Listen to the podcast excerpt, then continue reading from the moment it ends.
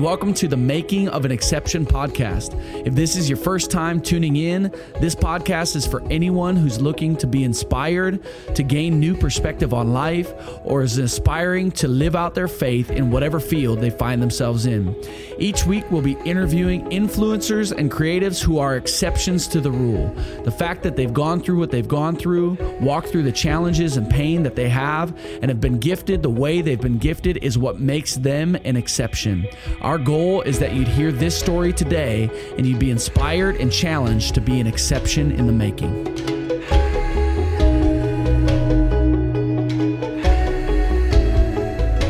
Hey, this is Kurt Graham, and you're listening to the Making of an Exception podcast. And today we've got Ryan Williams, one of my favorite people on planet Earth. What's up, Ryan? It's so good to be here. Thanks for being here, for real. Oh, I'm so It's glad. amazing. Ryan is a man. There's so many things that you are, uh, and I'm stoked to talk for the next hour. But you are a husband, you're a father of four kids. How'd you do that? I don't know. Your wife's amazing, Allie. the thing about the four kids is, um, I keep telling people it's like, uh, have you ever been to like a wave pool at a theme park or a water park? Yep, Like an overcrowded wave pool? yep. That's kind of what it feels like all the time. All, all the time, constantly. I'm drowning in a wave pool. It's amazing. Uh, so your father for, and we'll talk about your kids, um, but your pastor, uh, your worship leader, songwriter, um, and all around creative, um, yeah, artist. Man, I just, um, I'm so happy to be here. And um, I think life is all about recognizing what kind of season you're in at the time, Yeah. you know? Yeah, where are you at right now? so this yeah so the season i'm in right now is you know fatherhood and being a husband. And i actually heard the lord speak to me. I believe the lord can speak to us. And he spoke to me a couple months ago when we had our fourth child. And he said you know don't push and pull about having this new kid and having four kids and worrying about ministry and how that's all going to mix together. Yeah, he actually said to me, "Take care of your family, and in this season, the the ministry side is going to take care of itself." wow, And um, that was a relief to Yeah. me because, you know, all of us walk through life trying to balance everything that's important to us, yep, and so that was a really cool moment for me to for God to say, "Hey, you can focus on this right now, yeah, and and the, these other things, I'm going to fill in the fill in the gaps." yeah. I I- I love it. I think it's biblical. Take take care of your family, and I think that's the healthiest way to be in ministry. yeah, um, to focus on. It's not that you don't have busy seasons or No, times right. where, um, you know, it may feel like I grew up as a pastor's kid, so you feel like you're sharing your parents at times, Yeah. like with the church, and and I always grew up. My parents just trained me to think that that's actually an honor. You know, it's an honor that God would choose me to be a Mhm. part of this family that's in ministry, and we love people. Um, and so sometimes as a kid, my dad would say, like, sometimes you're you're sharing your dad because I'm I'm parenting Wow. or shepherding uh, more people than just that are in this family. But but I think I always felt like my parents took care of us, you know, and were there for us, um, which is amazing. And that's what you're doing as you focus on your family uh, ministry. I think it's sometimes the healthiest ministry will ever be is when we're taking care of our family That's really, good. really, really well. That affirms that. That's awesome. So you got four kids. Yeah. Nora is eight. Um, They got the best names too, Nora. Nora's eight, and she's like turning out to be just like me. yes. And so What? Yeah. What does that mean? she just all in her head, and she has an, a great imagination, and she does like fake vlogs No. where she's holding like, Like a YouTube camera. channel? Yeah, she's Yeah. holding a camera or holding my phone, and she's talking to her subscribers. And No. You should Yeah. make a legit channel. I She would subscri- does. subscribe. Yeah. She doesn't want that. Um, so she's always walking around the house, getting in the car, pretending like she's going somewhere, talking to YouTube. She's an artist. She's an artist. Yeah. Cash is quiet. He's five. He's quiet and reserved. He said, Dad, I want to work at church, but I don't want to work on the stage. I want to work in the offices. No. yeah. he said offices. he offices. said offices. So no. I said, Yeah, buddy, that's very important. Um, it is important. Then Rock is three, and Rock is probably the one who's um, giving me like a mini heart attack every day. He's just crazy. full Wild- life, wild energy, child. wild child. And then Margot, Margot's new and she's quiet. How she old is sleeps. Margot? She's gonna be two months here, coming up Congrats. like next next week. She's so sweet. It's surreal to have a baby again, Yeah. and it feels more special because this is our last. That's Yeah. our plan. This is our last, and so you're soaking in every moment. And wish you could live life like that all the time, realizing being in the present is the best thing. Yeah. That's hard. That's hard for me sometimes. Yeah. Knowing it's the last causes you to do that. Like Yeah, is our it- last diaper changing. Yep.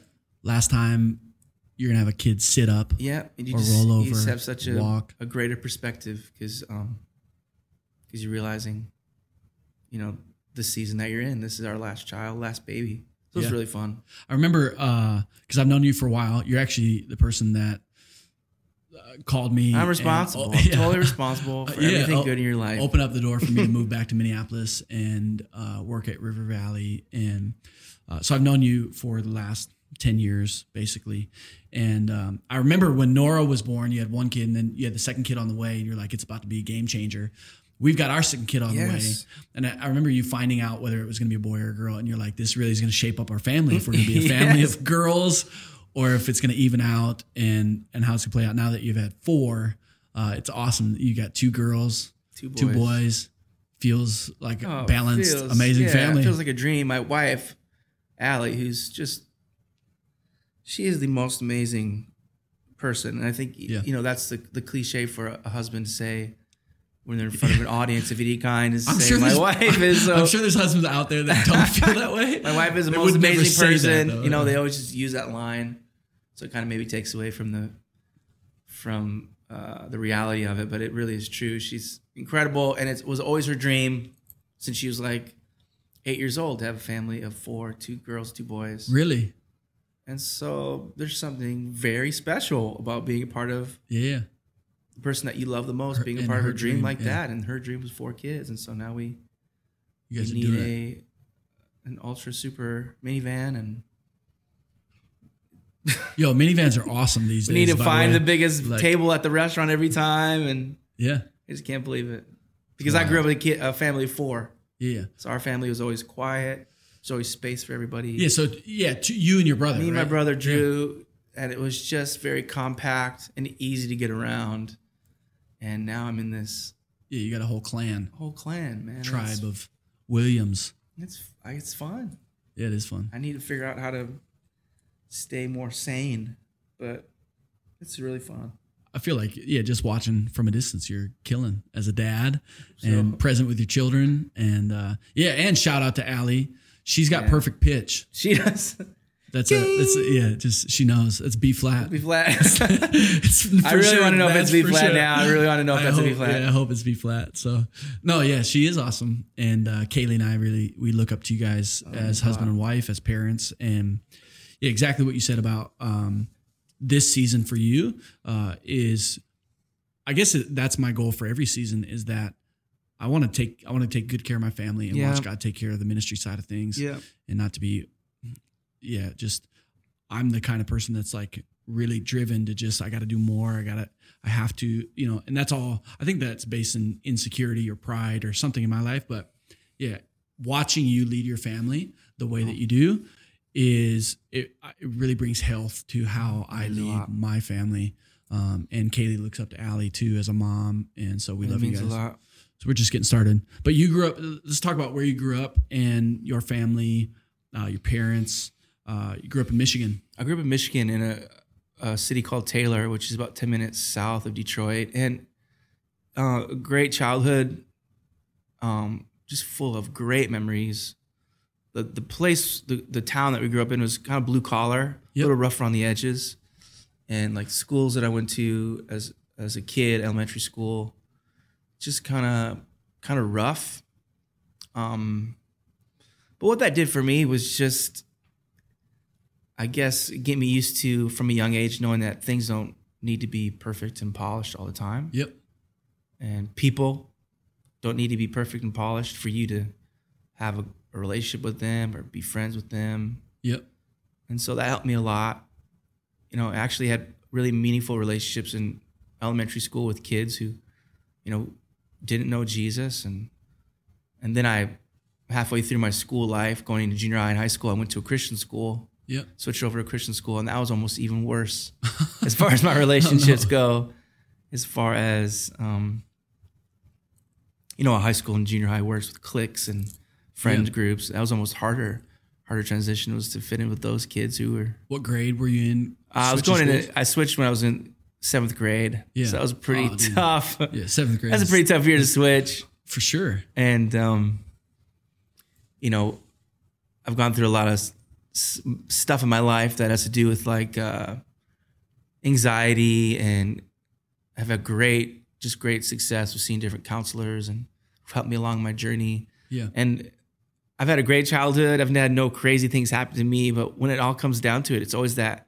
It always comes back to that seventh grade year. Really, that transition. You have that transition. So it, it it stunned me in a way that here I am, 34 years old. I have a great life, great call, great family, but these little things along the way in your childhood can really affect you and mess with you. And, Yeah, it's the foundation of your life. oh man. And if you got something that's like So like, again, shaping how I parent, and shaping how I'm aware of my kids and what they're going through. Little things that could seem little, yeah, um, it uh, it shapes my perspective how to keep an eye on that stuff. yeah. And is is your brother older or younger? Brother's younger, he's a few years younger than me. Yep. And he lives in Michigan. He lives in Michigan. Uh, great guy, great family. His two little girls, and uh, you know we're about three years apart, so we were just it was brothers and friends. You know, Yeah. we were able to do everything together. Baseball in the backyard every day. It was watch baseball, play baseball video games, play baseball outside, and then go to your actual uh, little league team. Ken Gr- Ken Griffey Jr. Ken Griffey home, Jr.. home run derby. Yes. You play that? Yes. Nintendo. RBI baseball. And I don't want to get too nerdy about everything, but it's just friends, Drew and I, and um, it's a great relationship. It's the type of relationship we can just call each other anytime. And You're a huge, like actual baseball fan. Detroit yes, Tigers. Detroit Tigers. That's Favorite just- team. I've yeah. known you to like no matter where you are, what you're doing, even if it's in the middle of church, you are I following have the an baseball eye on the. pitch, I have an eye on the. pitch for pitch. I have an eye on the game at all times. It's amazing. Still, and the Tigers, they're not that good this year, but still, I'm very. Being a fan like, is about. there's like 400 games a season. How do you watch all of them? there's something there's something about the cadence of baseball there's something about the um the sounds and the smells and all that stuff it's just in my blood Did you grow up going to I games? grew up i can remember memories of being three four five years old and sitting in Detroit Tigers. sitting in tiger stadium and right field and watching the tigers play the yankees and have all these vivid memories of watching home runs fly over my head and that stuff gets in your blood Yeah. Wow. memories memories get in your blood Yeah. and I'm kind of a I think I'm a nostalgia addict. Yeah. I don't know what it is about the power of nostalgia that's memories or certain um, times in your life can take you back to places, Yeah. transport you. I don't know. How I'm an addict with that stuff. Yeah. Not to get too deep this early in the podcast. Yeah, I know. But uh, yeah, you being a nostalgia addict and, and always looking at the past, which I think there's there's so much positive to Yeah. remembrance and remembering. But um, has that hindered you in being somebody that looks forward or having vision for your life because of this feeling? Not that nostalgia is this in and of itself, but I think it could dip into like I want to live in the good old days. Yeah. One of my favorite lyrics, one of my favorite songs, it's just a simple lyric and it says, The journey is the home that you're looking for. Wow. And I have this battle in my life of um, loving nostalgia, loving the past, Yep. and always looking forward to a someday Yeah. moment, Yep. building towards something, working on something. And I always have those two things going at all times. Yeah. My mind is flying backwards and it's flying forwards. My mind doesn't do too great like right now in the Just present. right in the present. And sometimes the search is all about the search. It's Yeah. not about the answers that you're going to find. Wow. So I'm that is just that's the heart operation that I'm going through these days. 100% is is today. Yeah. Today is so important. That's probably why this season feels great for you. Yeah, because it's is about 'cause it's today. your last kid Yep. and you got to be present. Yep. And this will be this will be nostalgic Yeah. one day. I You know know. when your kids are grown You say, man, remember when I was changing Margot's diapers? I know. You know, like, which is amazing. So today, today is amazing. Yeah. Talk about um, talk about growing up uh, with your family in Michigan, uh, raised in the church, ministry family. Yeah. Um, or maybe yeah, maybe not vocational ministry, but just growing up in the church. Um, yeah, what was that like for you? My parents, um, are just amazing people. Um, my dad is so stable and strong, a quiet strength. Um, my mom is like a, a prayer. She's a person of prayer. Yeah. And I think about, you know, I'm 34. I think about, okay, what are the steps? What are the things I'm going to go through from here to 40? Yeah. One of the big things is I want to, I want to become. Not that I don't pray now. I pray all the time, but I want to become a person of prayer, Wow. like my mom. So my parents are great, and I grew up in a very charismatic Pentecostal atmosphere. You were waving flags. Yeah, where all that stuff, the the expression and the manis- manifestation and the party, all of that was just built into what church was. And Yeah. so church to me was Very never lively, Yeah, per, church to me was never quiet or somber. liturgical, and all those things are great, by the way. But my my first default of church was lively and passionate and expressive, Yep. and that thread has kind of stayed with me Yep.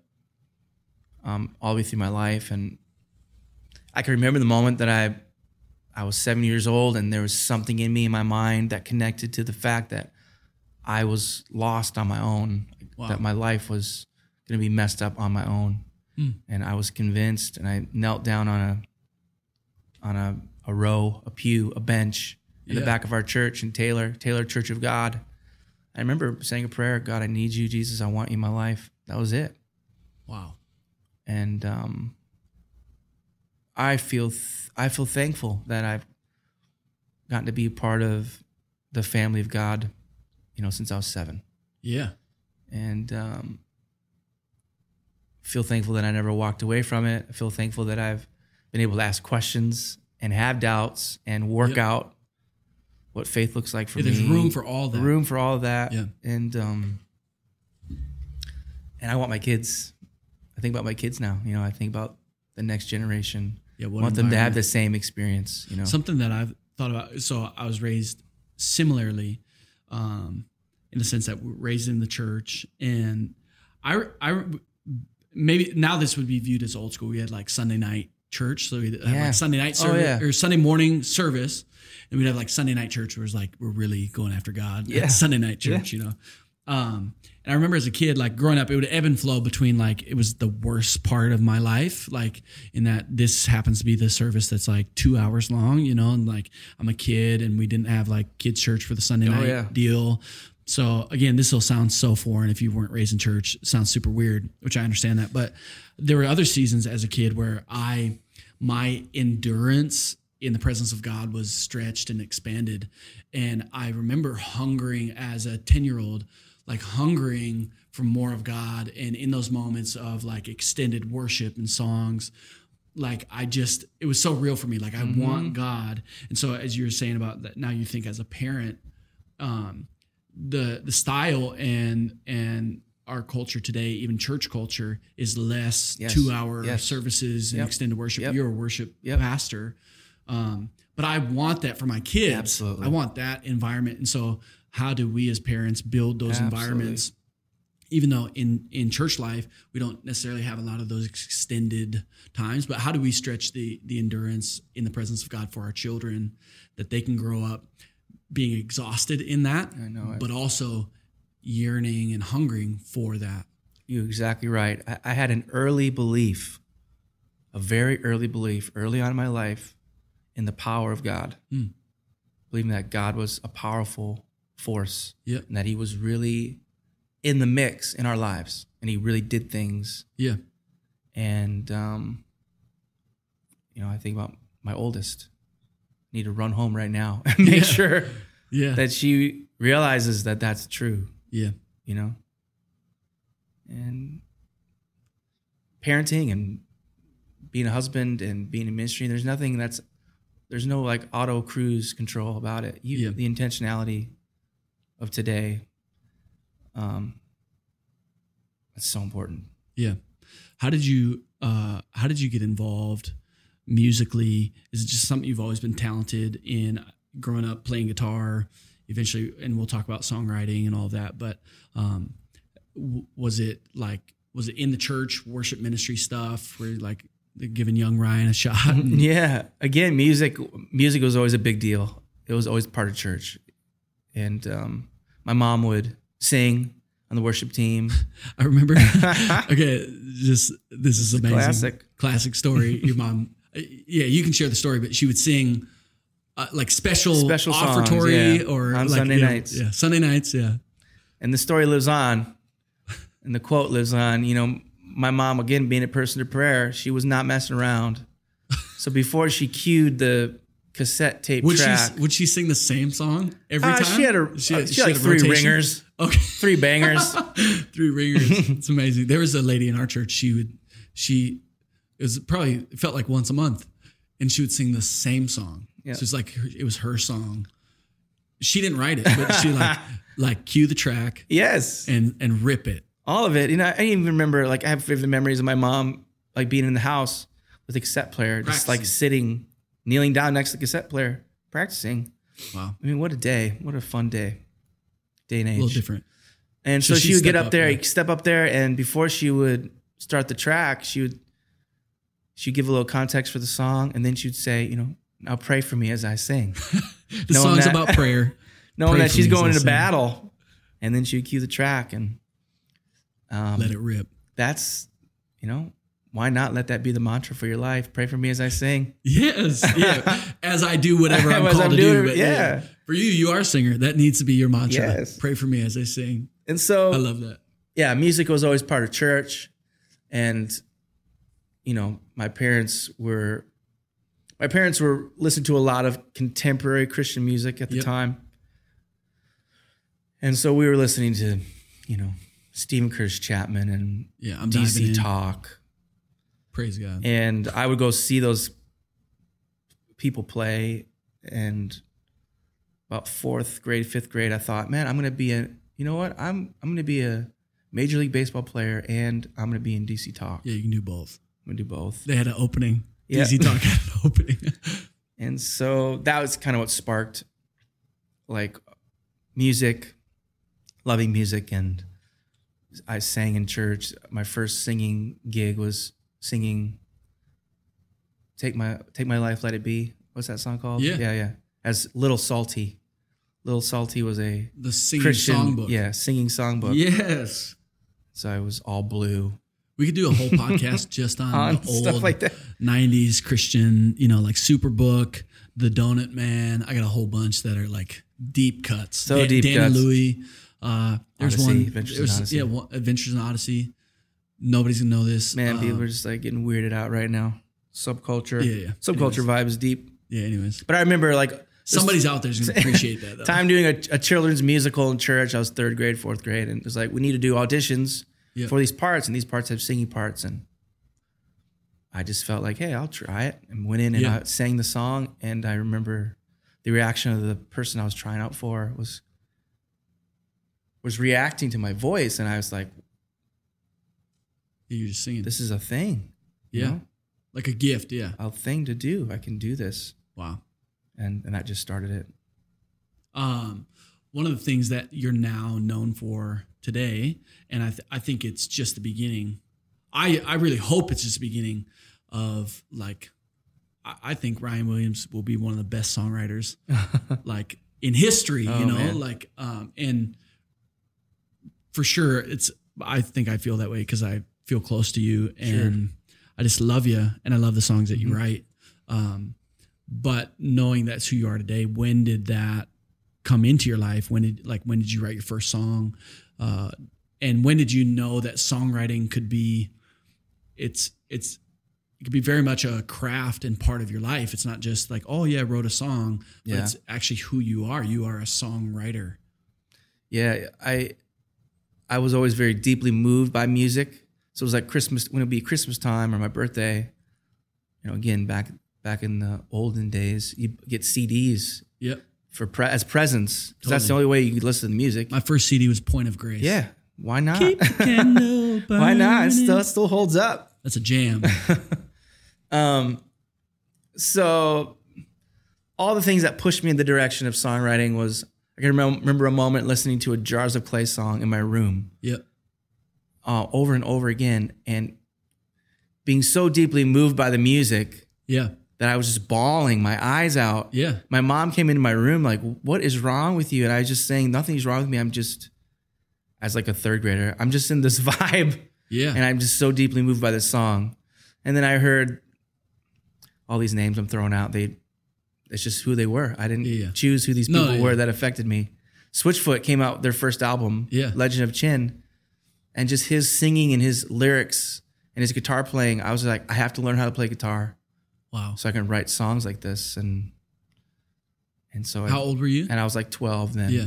So I I borrowed someone's guitar, and I just went into my room for months and just Taught figured it yourself. out. Yeah Wow.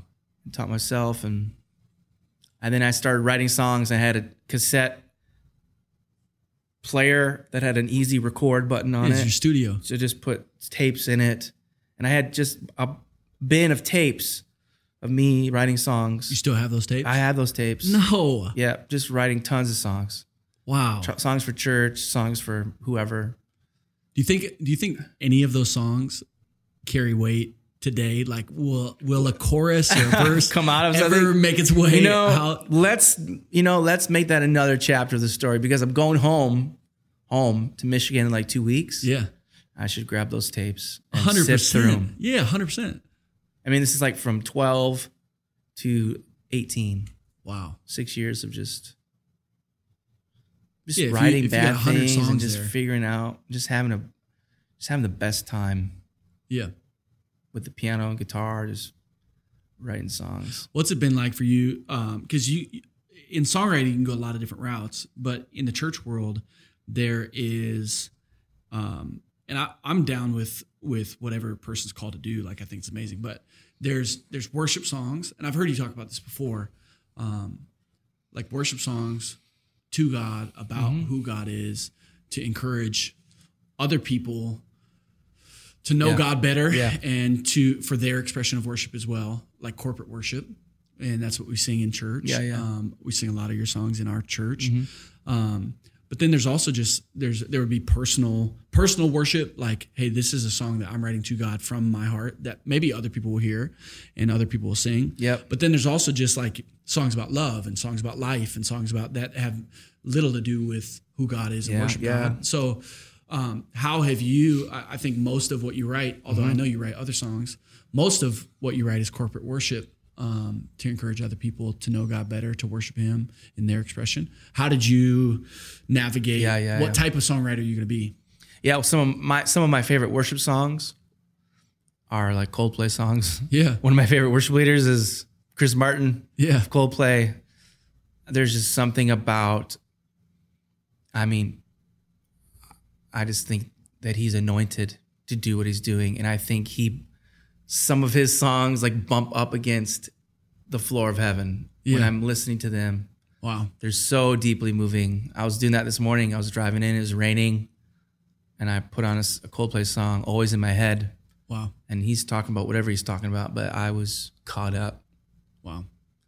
And so, yeah, I don't know how to explain that, but that's, real. Yeah, that's interesting because uh, for sure there'd be, be people that would say what you just said and be like, "That's blasphemy," in the sense of uh, how how can you call him a worship leader? Although I think he was actually, I think he was at the like time, yeah. an actual worship leader. But how how can you and and to your point, you're saying when I listen to what he does, it causes you to think about who God is, even if he's talking about love or life or something else.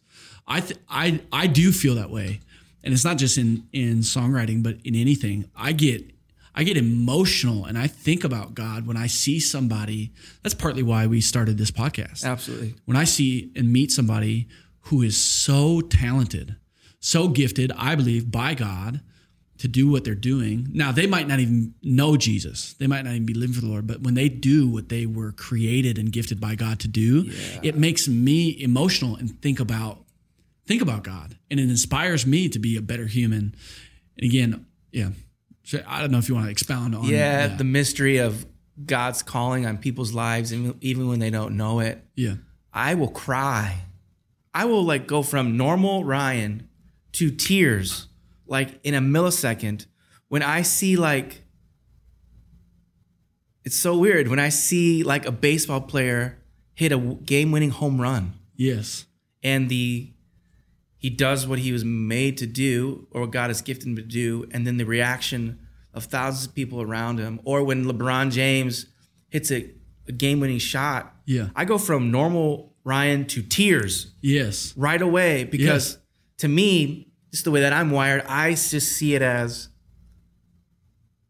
that is just heavenly. Yeah, that's what they were crafted to do. Yeah, and like that's just like a heaven moment. Yeah, and it's- I know it- it, seems like random, like a home run, a, a game-winning shot, a song about um, long lost love, but I think that's the and that's another that's another mystery within God and yeah. That's it's yeah, that's crazy because it's it's separate from maybe how they're living their life or who they're doing it Right, for. right. Even if they're doing it for themselves, there's this feeling. I th- this is gonna sound so dorky, and I understand that, but like there's sometimes like online where I'll see like a clip of America's Got Talent or something like that.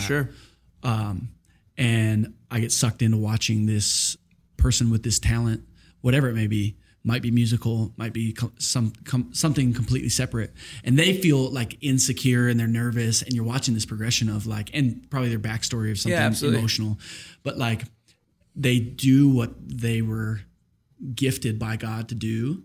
Again, separate from who they're doing it for, if they know it's from God that this gift happened, but they do that, and the the crowd and the people that are watching erupt, and they're they're like almost shocked that people appreciate what they're doing. Mm-hmm. I mean, they had a they had enough of a thought like, oh, maybe I should try out for this thing because people saying I'm talented. I get like I'll cry almost every time seeing those highlights. Like, my goodness, this is insane. And I think I I think it's a comparison to just like creation. Like when you see this world, like different places I've been able to afforded to be able to be go around the Yeah, world, see yeah, some of the coolest cities and um, man-made, but also God-made like places on this planet that almost evoke the same emotion. Like, wow, it's insane. Like, Yeah, it's just when you see people that are fully alive, like just because you're walking around, you have breath in your lungs, doesn't mean you're living. You know. And those those little moments when someone sings that song that they're made to sing, or makes that basket, or accomplishes whatever they accomplish, it just almost takes your breath away when you see somebody like Yeah. living their life full. You know. Yeah. It's awesome. How did you how did you step into I mean, when I say ministry, I think I think that's it could be a relative term Yeah. in the sense that anybody that's living for Jesus can be in ministry, making a difference, being light in the dark. But you chose, hey, I'm gonna I'm gonna work at a church and Yeah. this is where I'm gonna be planted. And you've been at uh, the church you are now, River Valley, for I don't know how many years. Coming up on 12 years. Yeah, yeah. 12 years. Um, and there's so many things you could do. You, you could have, and you have, you could record your own album. Yep, you could be a musician. You could be a songwriter. You could do your own thing, but you've chosen to be a part of something that's bigger than yourself, to be planted and to be actually a pastor, which is a whole nother thing. You, not, not every worship leader Absolutely. is Yes. pastoral, um, but you very much are. So how did you decide, Hey, that's, that's where my life's headed. Yeah, I mean River Valley. Um, I would hope and pray that I could be a lifer at River Valley because, um, for me, it was never about taking a job to, um, you know, pay the bills or take care of my family or, or Yeah. just to have a job. I really felt and and feel today, sitting here, that like I've been assigned to this move of God. River Valley is a move of God. Um, all that He's done in the 20 plus years of the church Yeah. and all that He's doing now. And so um, I think that's where you want to be. You want to be assigned by God to something that He's doing, as opposed to this is a great job, a great opportunity. I'm going to take it. Yeah. And so that's the overarching idea of me at River Valley. I love that it's people and music. You know, I couldn't just do a music thing. Yeah. I could never just go and tour around the world and just lead worship without without having that people connection of knowing Yeah. knowing that family that's in the sixth row or talking to that person after service or praying with that person. That's just the jackpot for me. And Yeah. I'm not really too interested in in doing something other than that. You know, being a worship pastor, I like saying, "Hey, I heard you singing the other day. Yeah. What's going on?" And then you come to find out this person's being stirred up by God because they're being called to be a worship leader, and then put that person in the right spot. You see them grow and develop. Yeah. My whole life from 34 to 40 right now is all about running as fast as I can away from the spotlight Yeah. and letting people take that spot. over the, yeah over the 12 years i'm i am a product of that call in your life mm-hmm. in the sense that you opened the door for me to come to river valley and i was a worship pastor now i'm a campus pastor Yeah. in downtown minneapolis but i you opened the door for me and a lot of your how you pastor people and how you pour into people, how you multiply yourself, how you create room. That's that's probably I was just telling somebody the other day that my greatest joy in ministry, even though I'm young, somehow God's allowed me Yeah, to absolutely. to own something and to build a space that creates room Mm-hmm. for other people to fit in and to feel this sense of belonging and love and express their passion and use their gifts seeing them and God's used me to create room for them Yes. you created room for me and I appreciate that about you and a lot of how I pastor would be That's awesome. watching how you pastored me you know Mm-hmm. and how you created room for me and so I'm eternally grateful That's awesome. for that. And you've you've lived that way over the last 12 years in multiplying yourself. I believe River Valley, our church, has some of the greatest, uh, not just talented, but greatest like heart Mm. Yeah. Mm-hmm. um, in our worship pastors that you've multiplied. You've multiplied yourself. And I love that you said your goal is to run, run as fast as fast as possible. And what's crazy is I think as you do that, God is elevating your platform and unfortunately putting, putting you more in the spotlight. Yeah, and it's and that statement's not all about like I'm trying to I'm trying to get out of my job or I'm trying to not do what I'm called to do. Like I don't want to doesn't mean I don't want to write songs anymore. That doesn't mean I don't want to lead worship. But that will be my mentality Yeah. and I will continue to make room for people. And um, you know, there's a danger in anything that we do when we have a little bit of success or momentum in it. We can start making decisions that are based all about self-preservation. How can I preserve myself? You hmm. know, and you start looking at relationships that way. You start looking at your time that way. It's all about how can I preserve this thing that I have Yeah. and that's just to me that's just too opposite of of what the kingdom's all about you know Yeah, it's like it's like I view it like in, in a picture form, like of like grasping. Yeah. Like like God's given you something, and there's this natural human feeling to hold tight to that, um, versus what you're talking about is is living life open handed um, and giving it away. yep And the, it doesn't make sense. It literally does you not make sense to every platform you're given to give that platform away. Like, why would you do that? But in the kingdom of God, as you do that, somehow God's so awesome that He gives you greater platform and greater influence. i mean jesus set the he set the course he set the pace for that the people were looking for a savior and they thought jesus was going to come with a helmet and a sword and a shield and he was going to be armed with this ready to take back what they've lost but jesus came armed with grace and mercy and he came armed with and and eyes of literally compassion as a baby, Yep. like He just came as this child born in a manger. came as a whisper and and changed the world and i'm i'm 34 years old Yeah, it's awesome. and what i'm what, what my year should all should be about for the rest of the year i should pay more attention to what jesus was like hmm. if i can just pay more attention to what he was like and what he said and how he dealt with people and maybe i'm just i'm making a self-declaration of i'm gonna i'm gonna study deeper the gospels I'm gonna study deep, deeper the words of Jesus. If I can just become more like Him, be more aware of how He dealt with people, Yeah. my life will be better this year. Yeah. Our lives will be better if we just focus more on Him. Yeah. If we do that the rest of our lives. Yeah. yeah, it's awesome. What did He do? How did He speak? Right. I this this platform and this podcast will never be the podcast of like um really drilling into people to like get to know like the all the pain and all the you know it's like I'm it's it will never be that but I think because I know you well enough and know your story and your heart um I would love to hear from you just over maybe it's over the last 12 years or maybe it's just in your life and Yeah. experience um but and you mentioned earlier some of the anxiety stuff and Yeah. some of the stuff that you had like god's help heal in your heart um, would you mind sharing uh, like one or two moments in your life or in ministry that have been challenging that you've had to overcome and ride through that essentially have made you more of who you are Absolutely. today made you stronger Yeah, there are two moments or two times in my life. One was 2015, mm-hmm. which my wife and I will always say that was the hardest year that we've gone through. And, you know, it was just a pile on of, of certain things and, and timing of things. We decided to build a house, which is awesome.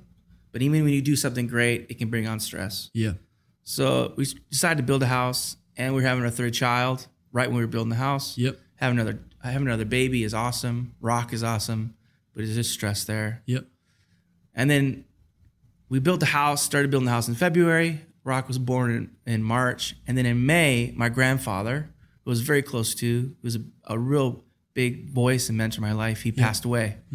And that was the first time that I had dealt with um, death close Yep. to me, having someone who I was really close with die yeah pass away. And uh,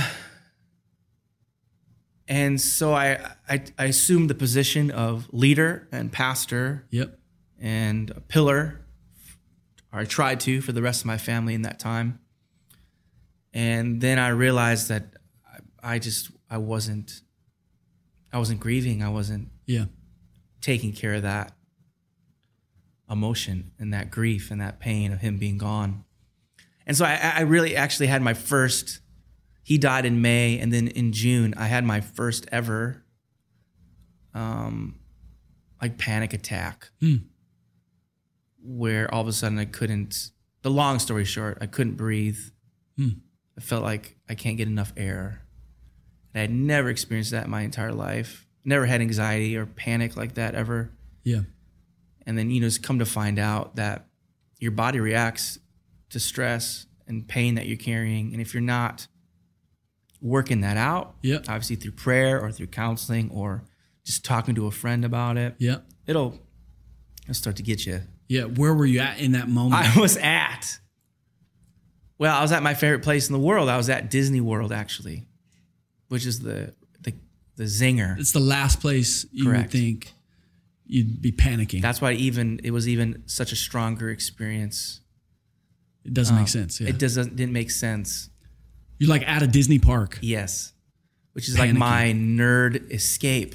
Yes. You know, where I where I can go and just, um, yeah, totally shut down, have a great time, nostalgia Yeah. again. You gr- so you grew up going to Disney. grew all up going time? to Disney. My we got to go for free growing up because my mom's best friend worked for Disney. No. so we were poor. We didn't have a ton of money, that's how we were able You to go. Yeah. Wow. Um, So you've learned everything about Disney. This is a side yeah. note in the middle of your extremely painful it is the experience. nerdiest. Yeah. That's the nerdiest thing about me is people come to find out that I love like Disney World and they think, oh, does that mean like you sit around every day and watch Aladdin or Lion King? Which you would. I would, but no, it's not so much about like the Disney movies or the characters or anything. It's like Disney parks. being at these places, yeah, Yeah. and the music and the sounds and the experiences. I just have like when you think about being a nostalgia addict, that's what you're it's thinking. Disney World, Disney. yeah, Like My the smells, the yeah, sounds, everything. everything.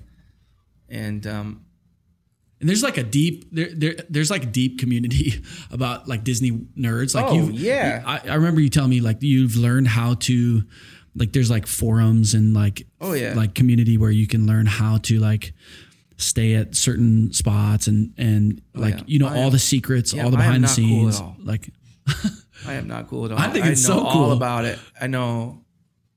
We probably go. We go once a year for sure. Yep. We're going to end of July, Yep. going up. And uh, yeah, the side note of Disney, I'm just trying to explain it. It's just these these designed atmospheres, these designed places that were intentionally designed a certain way. They just, I don't know. They just take me over. And I have great friends, like musician friends or songwriters, who hate it Oh yeah. because it it's not real yeah. Yeah. you know so it's like you go to one area of the magic kingdom and it's like it's like Frontierland so it's supposed to be like the old west and there's like trees and forests and but it's all intentionally designed And Yeah. there's rock that's not really real rock and Yep. people are just like it's just all fake why don't you just go to Yeah. uh, montana yeah. well yeah i I love I love Montana. I love the real Montana. You can't eat a corn dog. Right. In but I love National these Park. specifically designed creative Yeah. creatively designed places Yeah. That tra- actually transport you. transport you to a place. Wow. And so that's kind of my I love it. I don't think it's geeky. I think So it's that's the intersection. That was a terrible intersection of being at my favorite place and having a terrible thing happen to me. Like you can't breathe. Couldn't breathe, and I was like, "What is happening?" I was on a ride. The ride is about to go, and I was like, What ride? "It's called Star Tours. Okay. It's the How many Star times Wars have ride. you ridden I've this? ridden it a million times, and it's like awesome. And all of a sudden, I sit down, and the walls are closing in on me. I can't, I can't breathe. Wow. I have to run out of the building, and I'm shocked because that's never happened before in my entire life. Wow. And then I tried to go on another ride just to prove to myself that that was just a Yeah. weird A thing, weird thing. Yeah. and I, I couldn't do it. And uh, I, I could barely fly home on the flight from that trip because I was wrecked. I was wrecked. I thought, well, this is my life now. I'm gonna have panic attacks everywhere. Wow. I started to go see a counselor and uh, just open up my world about about the the wrong messages that I believe about myself. And some people are really by default they're they're great at positive self-talk. Yep. Something bad happens to them. In, internally they say, "You know what? That's all right. They're pretty buoyant. Yeah. Yeah, uh, they're, have a buoyant spirit. That's all right. That didn't work out, but you know what? This is why the next time it's going to work out." Yep. I've I found a couple years ago that I have no I had no positive self talk inside me. It was Yeah. all negative. Really. Wow. And no one no one would look at me from the outside and say that Nobody I'm a- would ever know that. No, they would never know that I'm a negative. They would think I'm a negative person or a pessimistic person. Yeah. But internally, my dialogue with myself is, uh, "You're an idiot. You're not good enough. That was terrible. But this you- is your life now." do you know where that came from? Because it's not your family. No, it was never my family. It was never a certain person. It was never pressure from outside. Um, there was just the, my number one thing in my life that I deal with that triggers anxiety and that I'm working through, that I continue to work through is, you know, uh, you don't have to be number one in everyone's life. Yeah. You don't have to be seen as number one at everything you do. Hmm. You don't have to be num- number one in everyone's list of people. Yep. And there's just been this internal pressure ever since probably junior high Yeah. of everyone's got to love you, everyone's got to like you, and you've got to do whatever you got to do to make sure that everyone likes you. Wow. And that's just a lie. Yeah. And again, thinking about generations, thinking about legacy, thinking about your children, my children, I pray over them every night. God, that They they'll live a life that, full of joy, no fear, no worry, that they know who they are in you. Yep. And I think that's probably a gift that I can give to them Yep. is that the They most important they don't have thing, yeah, that. you don't have to carry that. You do what you're called to do, and it doesn't matter what what people think of you. It doesn't matter. You know, the journey is the home you're looking for. The process that you're in, the search that you're in, is probably more important than where you're headed or where you end up. Yep. I hope that that's a gift I can give to all four of my kids, so they can live a life. Everyone's gonna have worry. Everyone's gonna have stress, but I, I think they can. I think they have the opportunity to live a life unscathed by panic and anxiety because of what I've Yeah. gone through. It's amazing. You said um, you said there's two sig- pretty significant moments. Uh, one was Disney panic, can't get on the plane. Um, do you remember what the other one was? If you wouldn't mind sharing. Yeah, the other one was um, again having to do with stress and anxiety. It was it was March, February of 2017. Yep. And um, it was the very start. It was like almost day one of our team, River Valley Worship, making uh, the album, Million Lifetimes. Yep. And that whole process of making that album from start to finish was a battle. And there were forces that didn't want us to make that album, that didn't Yep. want us to write those songs. Everybody on the team was sick. Hmm. Kids were sick. People were dealing with physical issues that they'd never dealt with all the way through the process making Yep. that album. So we kind of knew that we were on the right path. And from day one, right when we started making that album, um, on the weekends when I'd lead worship, all of a sudden I could not sing. I could not open my mouth and sing without feeling like I was gonna throw up. Really? Such a random, Like fi- Physically. physically sick. Yeah. physically sick, Wow. and um, I had no idea where it was coming from. I didn't know if it was purely physical. If, you know, there's something going on with my stomach, with what I was eating, Yeah. my lifestyle. I got an uh, endoscopy done where they put you out Yep. for like 10 minutes and they put a camera down your throat. No. They just explore your stomach. They do that. Everything comes back fine physically. Mm-hmm. You know, there's nothing wrong with my stomach. I don't have a tumor. I don't have this, that. And uh, it was just a battle of stress and anxiety. If you, when you carry stress in your life, you either carry it in your back, Hmm. um, or you carry it in your gut, or there's one other place that you carry it. But you physically carry stress. Yeah. And I've had I had a back issue where I blew out my back, Yeah. and Kurt Graham came and saved the day and led led my mission Yes. trip for me on a day's Yeah. notice, like a spy. Yeah. Yeah. Just- it was insane. That's yeah. a side Quickly. note. Yeah. Quickly. You were gonna lead. I was going to uh, lead Global Team Sweden, yeah. and I had months of planning, months of meeting with the missionary. Super pumped. Loved the team. It's a musical trip. musical trip. Loved the people I was going to go with. I would have been super. I would have been way closer with those people than I am now because we would have been on this trip together. Yep. The day before we are supposed to leave, my back's totally blown out, herniated disc. I can't stand up. I can't walk. I can't sit. Yeah. And I called the morning of. Yeah. I called Justin, our our global project pastor, and said, Justin, I really have nothing else to say other than I can't move Yeah. and I can't do this trip. Yep. At 10:30 a.m., I got a phone call saying, "Hey, uh, Ryan can't move."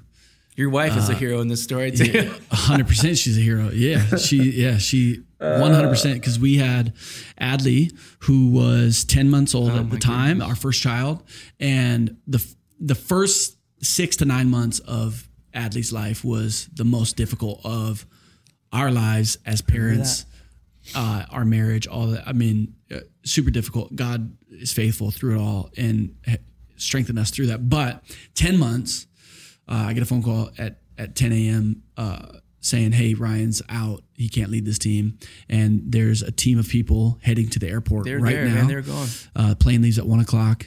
Can you go? So I drive home and talk with my wife and say, I, I trust our leadership uh, that they wouldn't ask us to do this if you know they know our lives. Yeah, they know what thought about it, yeah. hundred percent. We yeah. So we're submitted to them, and it was the hardest thing, uh, you know, because I can't go, Kaylee. I'm I'm making this decision. I'm going. You know that's unfair, but I also can't go. It's your call. You make the decision because that's unfair. And so we just had to pray together pray. and in tears uh, say, "I'm going to lead this trip, and I'll be back in ten days." And I love you. It was an with you. amazing trip. and it was an amazing You're supposed trip. to go on it. Yeah, it was an amazing trip and great group of people. Praise God. Sweden was awesome. Uh, and to be honest, what my wife went through while I was gone, who she is now, uh, she is an insane mom and leader and woman of God that I think she had to go through that to be who she's called to be now as a pastor's wife and the people that look up to her and yeah, just who she is. So we had to go through that. And Come it was a on, that's God. thing. Yeah, for sure. For sure. Herniated disc. I would never have chosen No. that. I would never have wanted to deal with that. Uh, but in such a positive experience, like an opportunity like that, it could have been way more negative. It could have been like, hey, I'm, yeah, I mean, it could have, like, the things that we go through to strengthen us, it could have been way worse than that. And it was a great opportunity and a great moment. And Kaylee probably wouldn't, she wouldn't frame it up like that. It was super difficult. But she would say, if she was uh, on a mic right now, she would say that uh, it really strengthened our marriage and strengthened us as parents and as a couple. So Um, pretty wild. so yeah, that's some of the anxiety stuff, and I think the whole the worship leading, and I mean, not to get too graphic, but I was searching for answers Yeah. about that because there are points, and it was just like had this weird rhythm to it. I get to about song two, I couldn't, Couldn't do it. I couldn't go on, and I remember having. I don't think I've told many people this. Well, I'm just gonna tell whoever's gonna listen to this, I guess. Yes.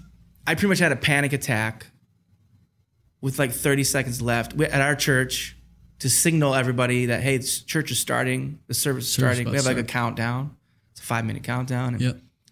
people who, who go to our church are obviously used to that, and it's their signal. Hey, get in your spot, find a seat. About to start church, and there's about 40 seconds left on the countdown, and I was back on my on one side of the stage, back behind by myself, Yep.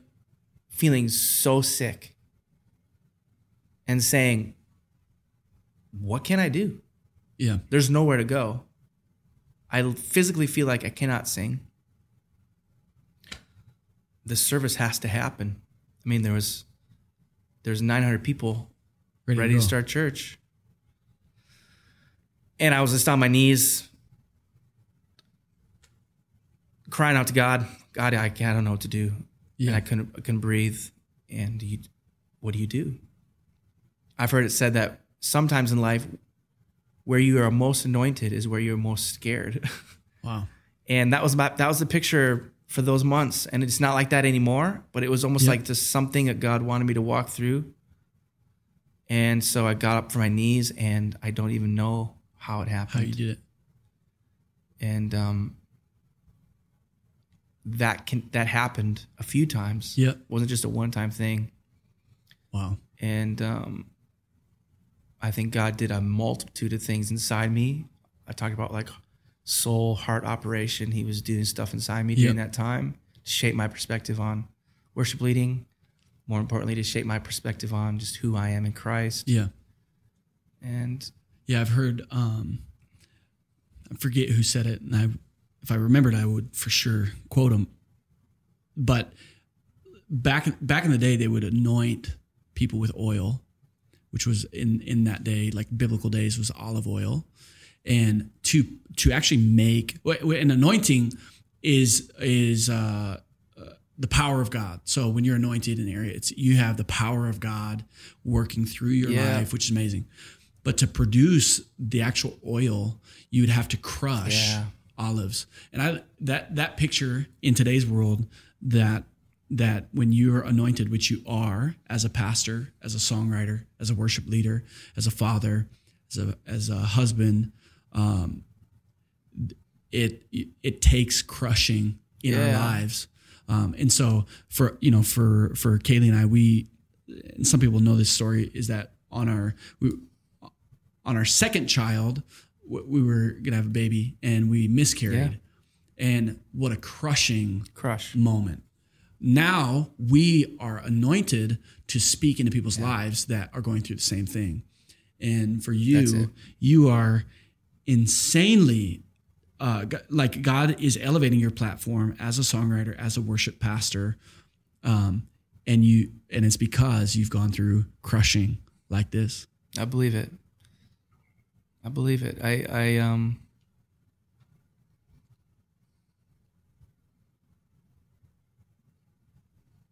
Yeah, it kind of makes you speechless that God would would care so much about us to have us walk through these types of processes, Yeah, you know, um and that he's the great orchestrator of our lives and he can Yeah. take you through the crushing yeah, um, and take you out through the other side because he has something great for you. And you said it earlier jesus is the best example in the sense that it's not just his care for us but also care for the other people that will be impacted by the things that we're anointed in. There's there's people on the other side of million lifetimes worship album. There's people on the other side of the next songs you're going to write the next services that you lead people giving their lives to the lord experiencing the presence of god. And there was people on the other side of uh, the cross that jesus died on you know? And God led him, his one and only son, to that moment because there's people on the other side of that, you know.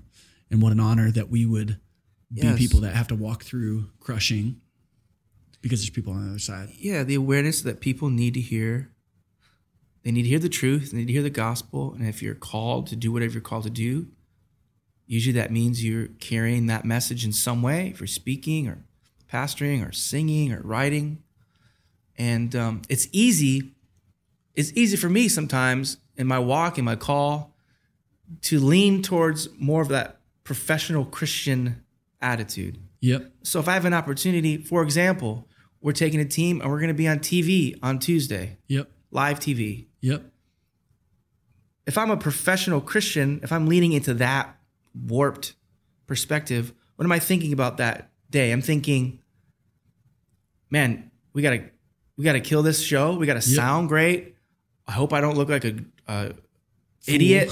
I hope I sound good. I hope the team looks good. I hope we look the right part. Yep. I hope we come off the right way. Yep. that's very professional Christian, as opposed to the perspective of these songs that we're singing. These songs are weapons, Yeah. and we're going to be on TV for a reason because there's going to be thousands of people that are going to hear "Hope Has a Name," Yeah. and God's going to use that to rearrange and wake Yeah. up and and change and transform. Yeah. So the professional Christian says, I'm very focused on me and what I'm doing in this opportunity. Yeah. And the, just the follower of Christ says, you know, it doesn't matter what I look like or how I come off. I have, a, I have the truth. Yeah. And I'm more preoccupied with the excitement, the joy of what the truth is going to do when it gets Yeah. out. Yeah. That's way different perspectives. Totally. I love that. I love that. If you're a pastor, worship leader, in front of people, you're on the stage. If you're doing ministry on the stage in any fashion, we should be thinking we have the truth. It's the remedy, it's the cure, it's the weapon. Be more preoccupied and excited about what it's going to do when it goes out in people's lives, as opposed to what we look like, how we're We sound like, dressing, yeah, yeah. what we sound like. Our delivery. Yeah. I don't want to get too professional. I'm with you. I'm with you. It's awesome. What are the um and we'll wrap up here in a second. What what, what are the things like so specifically with River Valley Worship uh, and with uh, the avenue of the church that we are a part of, River Valley? What are the things that you're dreaming for, hoping for? And it might not even be Yeah. necessarily just external influence, but um, the people that you're leading. What are the things you're thinking about future? Well, River Valley and Pastor Rob and Pastor Be- Becca, who lead us and love us so well, they've created an atmosphere where big vision is welcomed Yep. and you can just breathe it in in the atmosphere. Big vision's all over the place. Yeah. And so that's not the hard part of dreaming year after year about where River Valley Worship is headed Yeah. What's next? we've got a new momentum with a lot of new things that we've done and and being on a label and doing new things that we've never done and being on the radio all over the world so um, god is god is pushing what he's pushing and we're just happy to be along for the ride as far as specifically the way that i think you know i've always heard the advice with ministry is you know think small or think Yep. little Yep. and big things will happen Wow. you know and even as a songwriter a side note you never can sit down as a songwriter and say i want to write a huge song about the trinity Yep. if you sit down with the aim of writing this song that's going to be this global anthem that's going to change people's lives all over the world you can't it's just not It's possible. Yeah. Yeah. you've got to think small about maybe a little piece of truth that you've read about the Trinity and build it out from there. That's a little creative process thing. Oh, I, yeah.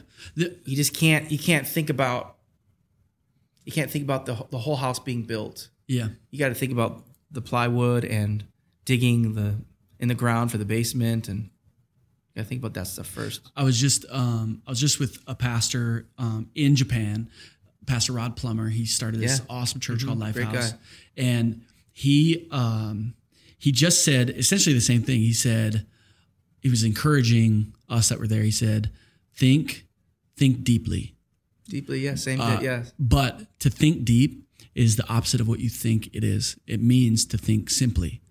And the deeper you think, the simpler you'll think. He said, imagine like squeezing uh, something that just has a little bit of moisture in it and you're squeezing and you're thinking, I gotta get this moisture out. So I'm squeezing and twisting and squeezing. It's deep. I'm, I'm, but what comes out is maybe just one drop of something. And so th- th- that's the picture of, yeah, don't just focus on this. Don't don't just think massive. Think how how how simple can I get? And those are the things that potentially, uh, not just with songs, but anything that we do, think as simple as possible and watch what God can do. I mean, again, it's the gospel. Like, how simple was this baby in a manger? And he changed the world. You know, he changed the world. Anyways, that's really great. yeah. I'm just trying to live my life. You know, I'm just trying to live my life like. Uh, I'm gonna go on a limb here, like the famous composer Bach. Yep. I heard this the other day. He he would sit down and write songs, compositions, and every time he'd sit down and he have a blank sheet of paper, he would on the top of it he would write JJ, which in a translation of his language meant Jesus help me. Wow. Before he started writing. Wow. And so then he would write the composition, write the song, and at the end of it he would write um, SDG, which is Soli Deo Gloria, so, Sole Dea Dios, or something like that. Yeah. Which is like for the for the glory of God alone. Wow.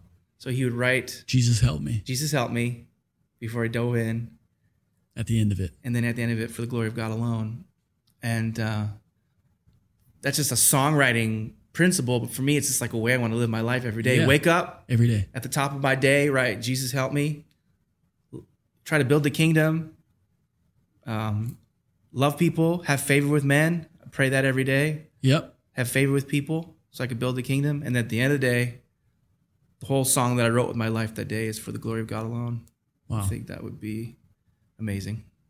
It's awesome. Two quick questions. One, what's your favorite book of all time? Um, this is this is a book, but it's it's kind of like a it's just a collection of thoughts, really. But it's Morning and Evening by Charles Spurgeon. Yep. where he just it's just a collection of his devotionals that he wrote out for the morning and the evening. Really? And yeah, it just goes on forever. He like he wrote out thoughts in Yeah, the morning, yeah. thoughts in the evening. it is incredible every day. It's incredible. Wow. It's my favorite book. Uh, War of Art is another favorite favorite of mine. Steven Pressfield. Those are my two favorites, I think.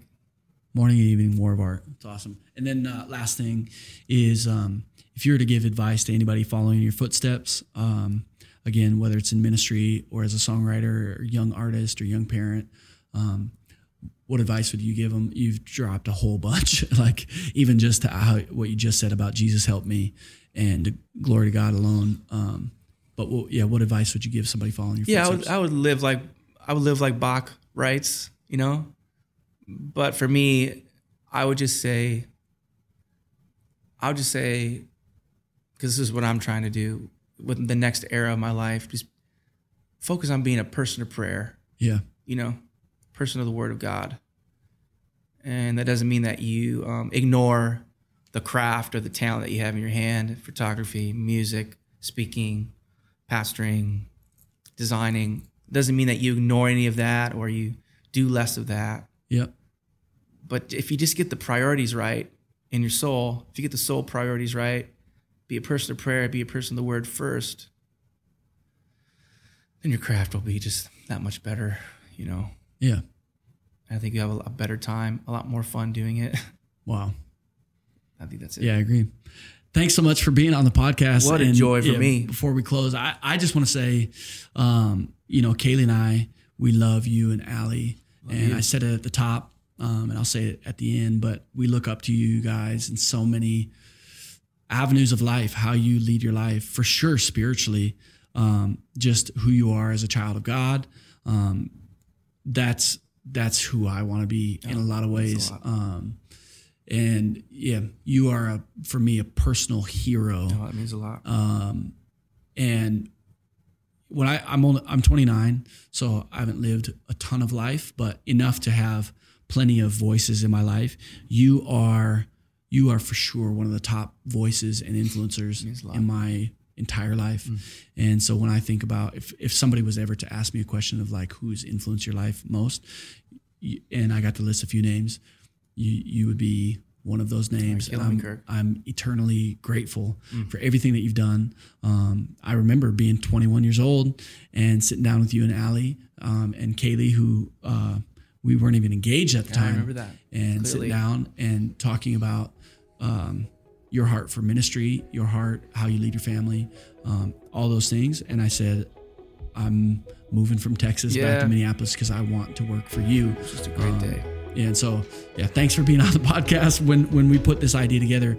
And Tyssul, uh, legendary producer and one of our great friends, Very um, handsome. yeah, very handsome, uh, eligible bachelor. uh, we love Tyssul. But when Tyssul and I had this idea, you were one of the first names that we wrote down, like um, because of the influence that you have in our lives. So we love you. Completely Thanks for honored. being here. Thank you.